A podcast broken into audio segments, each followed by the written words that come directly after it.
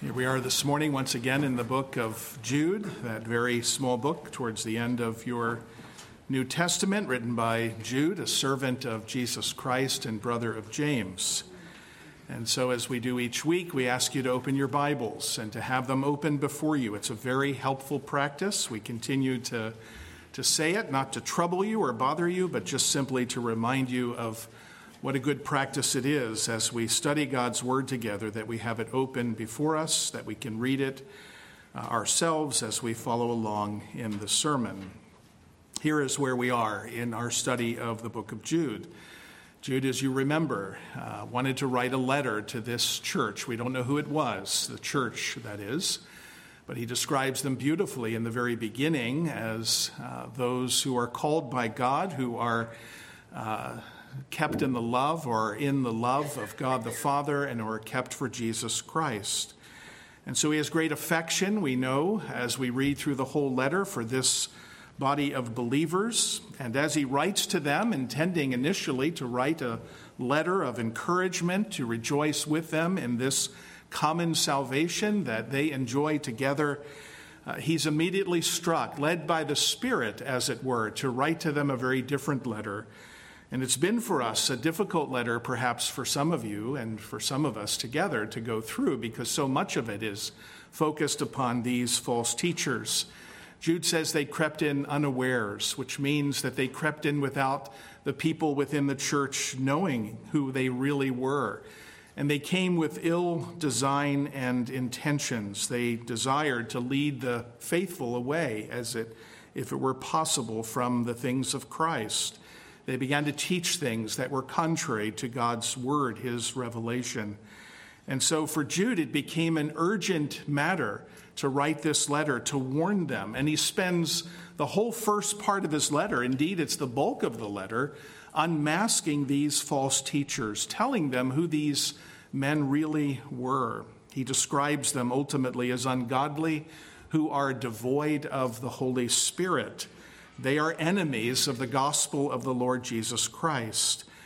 And then, beginning in verse 17, as we have been seeing in most recent weeks, he turns to the readers themselves, the ones to whom he is writing, and he reminds them that they, if they are to contend for the faith, that that involves something on their part. It involves action. There's a call here to battle, that we must, as believers, be actively engaged. He's really describing in verses 17 through 23, he's really describing what it means, what he means by contending for the faith.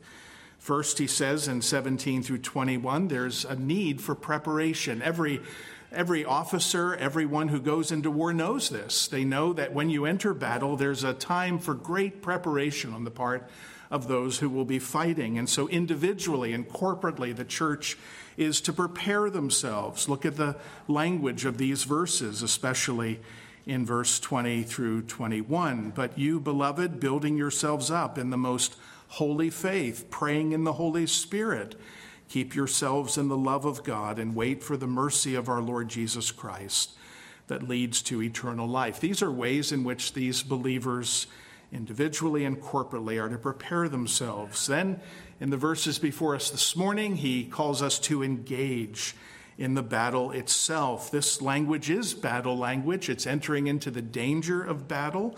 We'll talk about it in just a few moments. And then in verses 24 and 25, the Bible always does this as it calls us to places of danger, to engaging the enemy.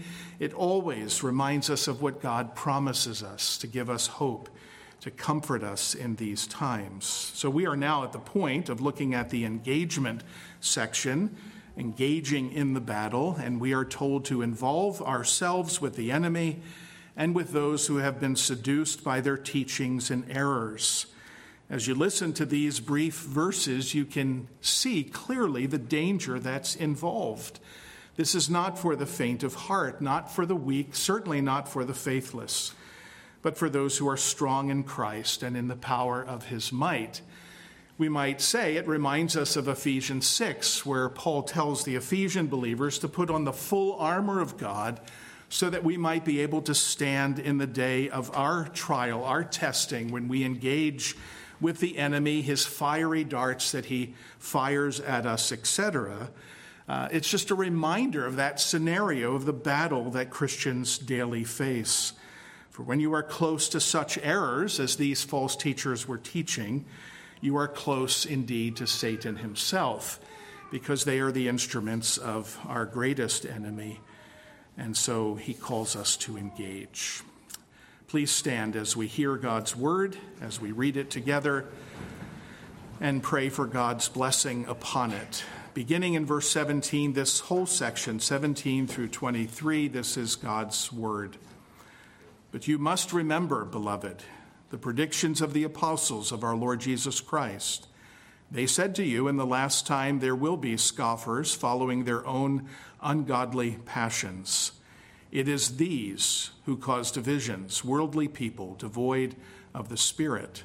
But you, beloved, building yourselves up in your most holy faith and praying in the Holy Spirit, keep yourselves in the love of God, waiting for the mercy of our Lord Jesus Christ that leads to eternal life.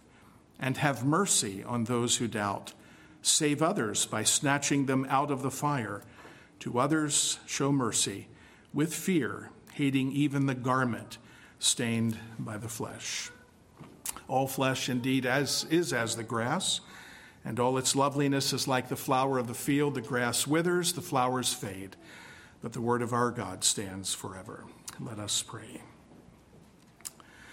Father, we are so thankful that as you call us to battle, as you call us to engage, even the very forces of wickedness and false teaching, Lord, you comfort us with the knowledge that you are with us, that you will protect us, that you will ultimately keep us.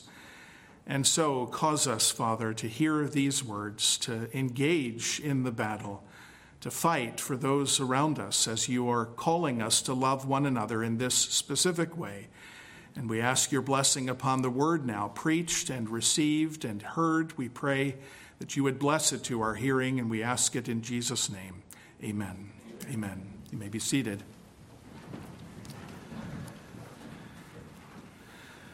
For those of us who are of a certain age, the events of September 11th, 2001, and the many weeks afterwards will always be in our minds.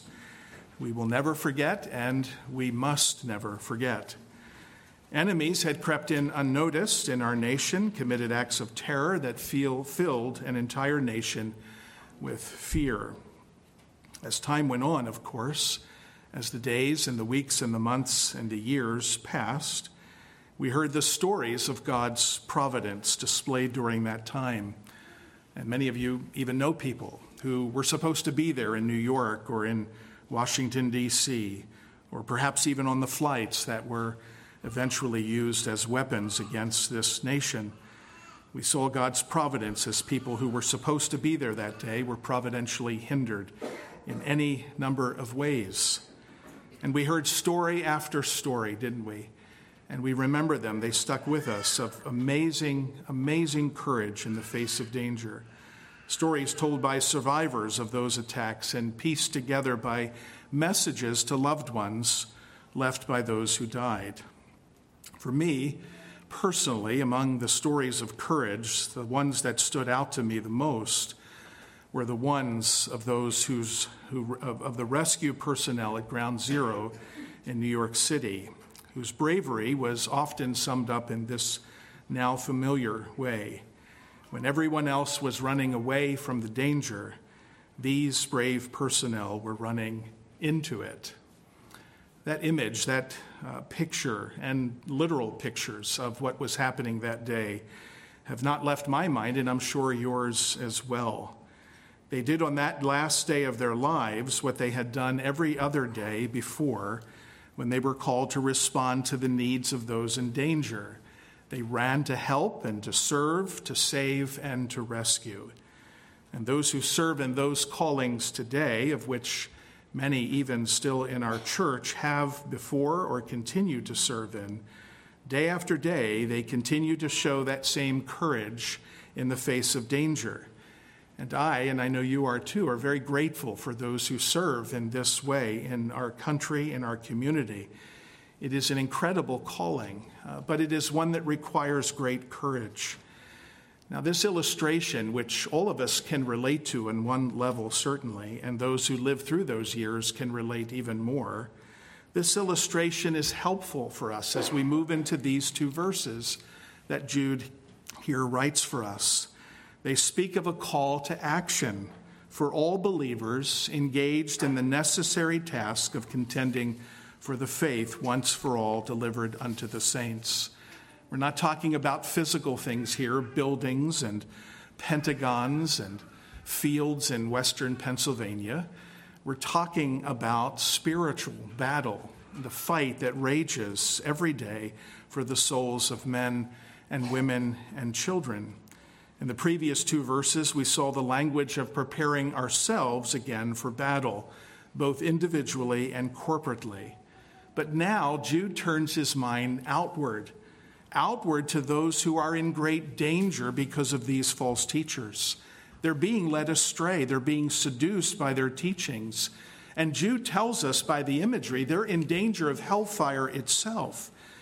And so Jude calls us individually and corporately as believers to run into the danger, having been prepared for battle and having, as Jude will eventually say in the last two verses, the promise that God is with us the call is to rescue those who are perishing. Now, the best way I think to understand this, and there's a lot of discussion about these verses, they are difficult to translate. Some people argue it's just really two people or two groups in view here. I'm going to argue that it's probably three because Jude seems to like three as we go through this. But the best way I think to understand this is that Jude is speaking of those who are in the visible church who have been, whether they've crept in unnoticed, right? These false teachers were now among the people of God, they're in the visible church, or those who were in the visible church when they came who are in danger of being led astray. I don't think this is ultimately about evangelism or methods of evangelism. I think it has application to that. I think you can argue that the principles here would, would have an application, but I think in Jude's context, remember, he's writing to believers. He's talking about these false teachers, how they're coming in, seducing, leading people astray. I think what's in view here are those who are in danger of being led astray. And some of them have already left the church because of these false teachings. I think we'll see that, uh, that gradual increase in these verses. He, he moves from the less dangerous to the more dangerous, and he gives strong warnings. But I think that's the best way to understand it.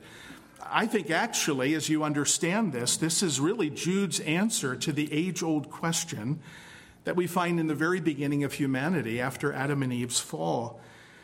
You remember that answer that Cain gave to the Lord after he murdered his brother Abel. The Lord said to Cain, Where is your where is Abel, your brother? Remember his question? He said, I don't know. Am I my brother's keeper? Am I responsible for Abel? He was already guilty. God wasn't asking Cain that question because he didn't know, just like when Adam and Eve sinned. He wasn't asking Adam and Eve because he didn't know where they were, that they were hiding from him. It was to awaken their conscience, and it awoke Cain's conscience. And so he cried out, I think, with great disrespect to God. He says, Who am I? Am I the one who's to be responsible for my brother? Jude's answer in these verses is a resounding yes. You are responsible for your brother. You are your brother's keeper. We began with quotations from 1 John. We've studied 1 John on Wednesday nights. It's a call to love one another. And sometimes that love that we're to display for and towards one another is a love that includes this kind of action running into the danger under the protection of God Himself. And so we're going to look at it that way under three, because again, Jude likes threes, as does every Presbyterian pastor. And so three is what's before us. Look at the first one have mercy. Have mercy, Jude writes in verse 22, on those who doubt. Now you see what's happening here. These are those who've begun to listen to those false teachers. They've been deceived somewhat. They've pulled away, perhaps, a little bit from the church. They're not seen much around anymore, at least not consistently. They have some doubts. What about all of this? Have I wasted my whole life? Here are these teachers who seem godly enough, and yet they're saying, I can continue to live in some of my sins, which I really happen to enjoy. I'm just giving you examples of perhaps what people might say. But they're filled with some doubts, some questions. And Jude says our responsibility to such people is to have mercy upon them. To have mercy upon them. As one writer says, we're not to follow a shoot first and ask later approach as we deal with these people. Rather, we're to approach them with compassion. The word mercy is the word compassion, with a tenderness that befits those who have come to know the kindness and mercy of God towards sinners. And so these could be any number of people around us, even today in our own church, who are asking questions. Sometimes we're afraid of questions. Sometimes we think questions reveal a heart of complete unbelief. That's not true. Many of us, myself included, have had through the course of our Christian lives questions, or we would say even doubts. Is really what God is saying here true? Is, is, is this really true? Am I supposed to give my whole life to this? Perhaps you've faced that at different points, and God, in His mercy, has allowed those times to pass quickly. But for some, they don't pass. And what they need from brothers and sisters in the Lord is compassion and mercy. And so He tells them, Have mercy on those who doubt. John Gill, one commentator, writes this about the people to whom or of whom Jude is writing, that is, of such who have gone astray, being drawn aside, who are simple, who are ignorant, and out of the way, who sin through infirmity and the force of temptation, and who are tractable and open to conviction, and whose mistakes are lesser matters of religion, are in lesser matters of religion as also such who are convicted and wounded in their consciences for sins and mistakes, those who doubt the mercy and compassion of God. And to these, compassion is to be shown by praying with them and for them with ardency and affection, instructing them in meekness, giving friendly and brotherly reproofs to them, expressing on all occasions a tender concern for their good, doing them all good that can be done, both for their souls and bodies and good reason there is why compassion should be shown them, because God is a God of compassion. Christ is a merciful high priest. A contrary spirit is grieving to the Holy Ghost. Saints should consider what they themselves were and what they are now, and that compassion has been shown to them, and they may want it again. The emphasis is really on the heart of the gospel, isn't it? It's on the heart of the gospel, which is mercy and grace to wandering sinners. One other writer says whenever we would fight for the faith of the gospel, we must do so with the heart of the gospel. When we're contending for the faith, we ought to contend with the heart of that faith and that gospel. Such, he says, must be handled gently and with compassion. Thomas Manton, whose wonderful commentary is recommended, there are tears in his eyes when he has a rod in his hands. There are tears in his eyes when he has a rod in his hands. This is the God we serve, who has drawn us with cords of love and compassion. And so, to these, Jude says, who doubt, who are literally, the word is wavering, we ought to have compassion. Just think for a moment, you're, we're studying it in Sunday school. Think of Job, the compassion that God shows Job as we get to those last chapters. They're hard to read, but it's filled with compassion towards Job in his doubts and confusion that he expresses all throughout that book. Think of Jeremiah and how tenderly God dealt with Jeremiah, the weeping prophet, as he was overcome with grief because of the sins of his people as he cursed the day of his own birth and doubted God's love to him. Think of John the Baptist imprisoned in Herod's prison, waiting his own death and asking questions through his uh, disciples. Some take them as doubts that John was expressing, others don't. But John was in a place where he was wondering, and he asked the question Are you the one of Jesus? Are you the one that we're to be looking for? Are you the Messiah? And how tenderly Jesus spoke to him through his servants as well before his death. And think of the man who forever bears the name, Doubting Thomas, and how gracious and merciful Jesus was to him. He could have entered that room that night and scolded Thomas. Rightly so, for Thomas had lived with him for three and a half years, saw the ministry of Jesus. And yet Thomas doubted and would not believe until he could put his own hands into his wounds.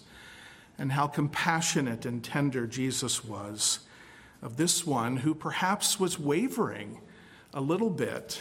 And Jesus, with mercy and compassion, draws him back, my Lord and my God, as he fell to his knees. Doubts are a real part of the Christian life. If you've never had them, you will, surely.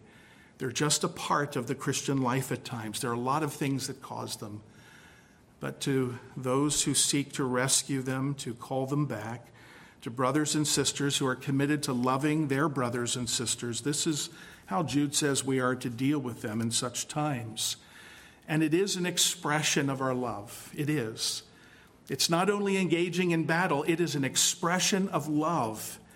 To sit and watch a brother and sister expressing doubts and do nothing, don't remind them of his love, don't remind them of his mercy, don't seek to reach them and draw them back, is not love. It is not love. And we are called to love one another. Now, I think what follows in verses or verse 23 really I think they do give two categories of people. I'll explain in a moment. And it's clear that they're moving from bad to worse. There's a gradation here. There's the ones we deal with who are just doubting, they're struggling, they're wavering a little bit. And then we move to those who are in a more serious situation. I think the picture is they've gone further. Maybe they've left the church. Maybe you just don't see them occasionally, you just don't see them at all, but they once were part of us. I think that's really what's in view here. But there's real danger here that Jude is capturing in these next two scenarios here.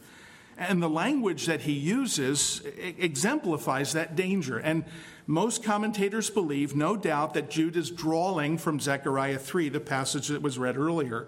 Joshua the high priest, unworthy to be in his priesthood, is being accused by Satan. He's covered in these garments that are stained with sin. It's a reference to our own sin, filthy garments of sin. There's an unworthiness of him to be in the presence of God. And so you have this command to clothe him with, um, take off the filthy garments and to clothe him with righteous garments, to remove those garments. So you have this picture here of, I think, what Jude is talking about. And, and you have this reference in Zechariah 3 Is this not the brand that is plucked from the fire? I think that is a picture of the fires of hell, of God's ultimate judgment. He has been plucked. It's a great image to keep in your minds as you think of yourself. And as I think of myself, we are those brands who have been plucked from the fires of God's judgment. I often, in giving my testimony, uh, as far as God's work in my own life. Speak as one who has been literally out of a family that were very few, if any, believers. I was plucked out of it. I don't know why, except it pleased the Lord to do so. But that's a picture for me. It's always been a picture for me in my mind of God's mercy to me. But here, Jude uses these images from Zechariah as a picture of what's happening in his own day and how they're to deal with those people. The first group are those that he calls to save others by snatching them out of the fire. Now, immediately you see the difference. These are not people just wavering. That's serious. Doubts are to be taken seriously, and we ought to help each other as Jude has encouraged us. But there's an urgency here, there's a fire that's happening. The dangers of hell itself are perhaps what Jude is referencing. They've wandered far down this path with these false teachers. Perhaps it's even the false teachers he's talking about themselves. But this is a call to individuals and to the corporate church to exercise wisdom and urgency in rescuing those who find themselves nearby the very fires of hell under God's wrath and his judgment. And so he says to them, Snatch them out of the fire, remove them quickly, go in and go out. This is a place to do first and ask questions later. This is not a place to, to simply have a discussion. This is one that has an urgency of moving towards those who fall under such circumstances and providences of this life. They are in danger of perishing eternally. And so go after them. Go after them in love, with wisdom, with an urgency, and call them back not literally, of course. This is a spiritual picture here. This is not a literal kind of gathering a posse of people to go in and to take them by night and remove them physically. Uh, there are places for that, I suppose. This is a picture of the urgency to appeal to and to call these men and women and young people back to the Lord Jesus Christ and faith in Him and away from these false teachers. That's the first picture. I think it's a separate category. And then he gives the third one, which builds on the second, so we'll deal with that here as well. To others, he says, show mercy again, but with fear, hating even the garment stained by the flesh. We're moving outward again. We're moving to real danger. Certainly, what would be true of the third group would be true of the second group as well, and, and vice versa. They're both in danger of hellfire. It's the Zechariah picture again with the replacement of the old and, and defiled garments with the new garments of righteousness. It, it, most likely, I think, in Jude's mind, and anyone reading this would have a reference to some of the Old Testament commandments in Leviticus about how the ceremonial laws talk about how people are defiled by various bodily discharges, for instance, that make us unclean. The idea here is to be very careful as you deal with these people because the danger here is not just for them, the hellfire of God's judgment, but for us as well, that we would be drawn into it ourselves. Some are deniers and distorters of the truth, these false teachers, for instance. So approach them with a godly fear that you not fall into the same trap. Certainly, I think as we think of this practically, we think as elders of church discipline and how we deal with those who have wandered from the faith to such a place that they refuse to repent and return to Christ Uh, this would be part of, I think, that picture of how, in a formal way, a session deals with a member who has so wandered from the truth of God that it's necessary to literally cut them off. But as we go through that process, there is always the self awareness to be careful that we not be drawn into those same things. As I was preparing this sermon this week, I couldn't help but think of all that happened in the beginning of COVID, uh, a term and a word that most of us don't like even to mention anymore. But as we think of COVID, especially in the early days, remember celebrating and marveling at those workers in hospitals, many of them here in our own church, nurses and doctors who were required to stay in the trenches of that battle, to every day move into the danger. And we we herald them as heroes, and rightly so. They were there involved, but what did they have to do? They had to be very careful. We didn't know, we didn't understand, we knew so little about this breakout, this, this worldwide thing that took over the whole world. We just didn't know. And so they were covering themselves externally, protecting themselves. That's the sense here that we have in Jude. Be careful that you not fall into the same transgression and the same sin. I've heard several stories, several, sadly, in my ministerial life of ministers of the gospel that I knew personally that were faithful men who had a view, a moral view of, of what God taught in His Word with respect to how we're to live our lives. Faithful at every point. When, when suddenly, in God's providence, someone close to them, usually a child, has chosen to go in a path clearly contrary to God's Word, and then suddenly, without warning, this man, so faithful, suddenly his view changes. But what happened there? Well, it's, it's this warning. It's this warning. Show mercy, yes, but do it with fear. The idea that our garment would be stained by the flesh is the idea that we would fall ourselves into the very same belief and, and practices. And I've seen it happen too many times. It's the warning here that Jude gives and a failure to heed it. Galatians 6, I think, is perhaps the very, very best picture of how we're to proceed in these kinds of cases. Brothers, you remember these words earlier. If anyone is caught in any transgression, that's the picture, right? Falling away, falling into sin. You who are spiritual, not novices, not new believers necessarily, but the call is especially to those who are spiritual, mature, should restore him in the spirit of gentleness. Keep watch on yourself, lest you too be tempted. Bear one another's burdens, and so fulfill the law of Christ. For if anyone thinks he is something when he is nothing, he deceives himself. So you have three pictures here. They're progressive, they move from ones that are, if you will, less serious but still important where we're to express love by showing mercy and compassion to those who struggle with wavering and doubts. And then there's an increase of urgency. There's the danger of hellfire itself. Snatch them out, as it were, by God's grace to others who are perhaps even further along, maybe even apostatizing, who have rejected the things of Christ, to call them back, but do so with fear, lest you be entangled in the same teaching and led astray, and your very garments become stained by the flesh. Now, what Jude is saying here as we close is that this is our great calling as believers. It is the expression of our love to one another.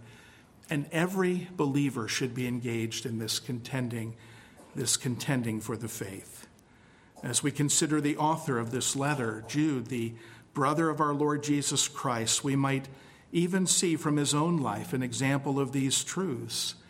He didn't believe in Jesus when he was on the earth. He didn't believe, uh, he didn't follow him. He was one who denied Jesus, who had doubts, and yet he came to faith by the mercies of God. No doubt through the patient pleading of those who walked with him, confronted him, rebuked him, called him to faith, and the Holy Spirit opened his heart and mind to those things he could not see all of those years. But it is interesting that he wasn't the only one in Jesus' family. Consider his brother James. He identifies himself as the author, who is the brother of James. James was also among those in Jesus' own family who mocked him, thought him to be crazy. What a fascinating thing it is that both of these brothers, originally doubters, those who did not believe, came to faith in Jesus.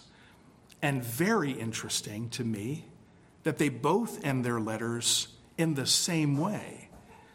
Jude here giving this warning, encouragement to believers to be engaged in this battle, to have mercy on those who doubt, to save others by snatching them out of the fire, and others show mercy with fear, hating even the garment stained by the flesh. You ever look at James and how he ends his letter? My brothers, he says, if anyone among you wanders from the truth and someone brings him back, let him know that whoever brings back a sinner from his wandering will save his soul from death and will cover a multitude of sins.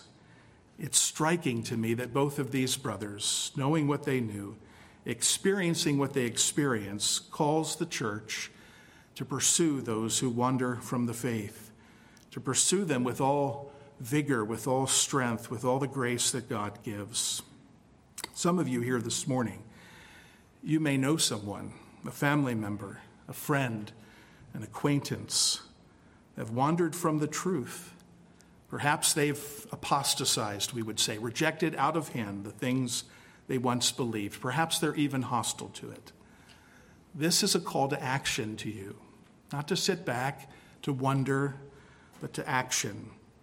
To do so with fear, with trembling before the Lord, and by his grace, to follow the instructions, to be discerning and wise. Jude calls us to discernment here. We have to know which is which.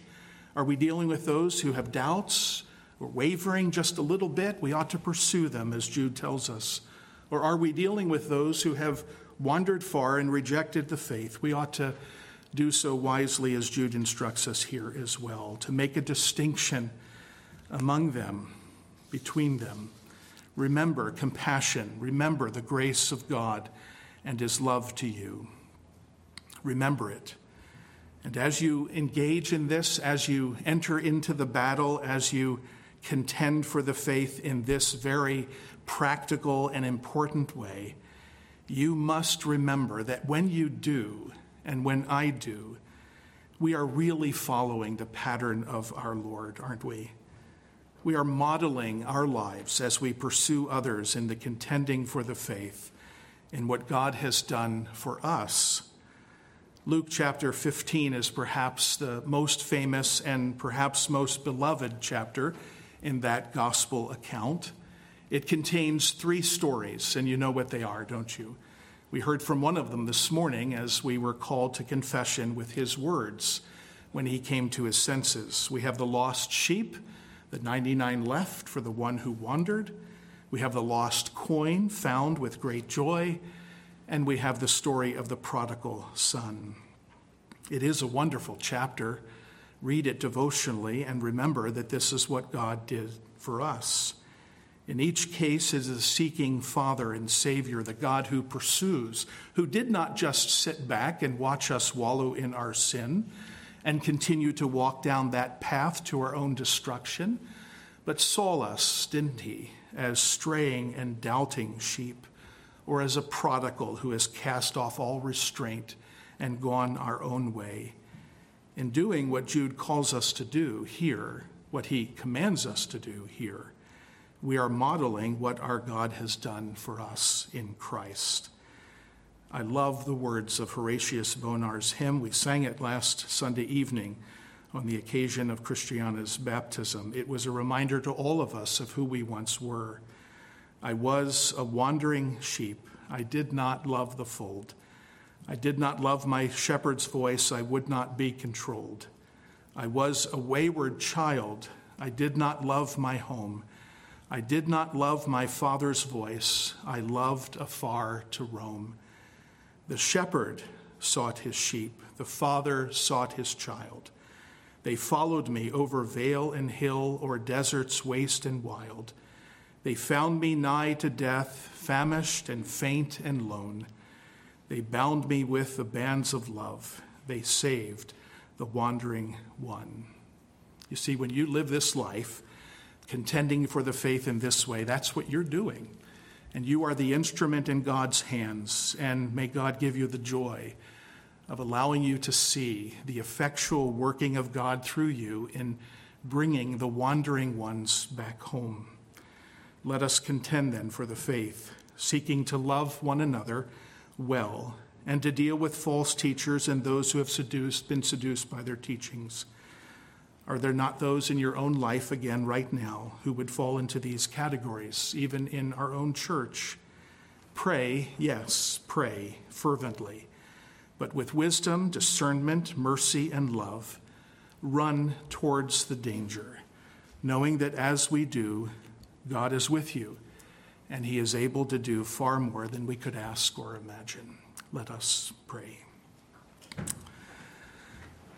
Father, what a privilege it is that you have called us to participate in this great work that you have set before us in the call to love one another in this way. For this is what it means to contend against false teachers and false teachings, to contend for the faith, once for all delivered to the saints.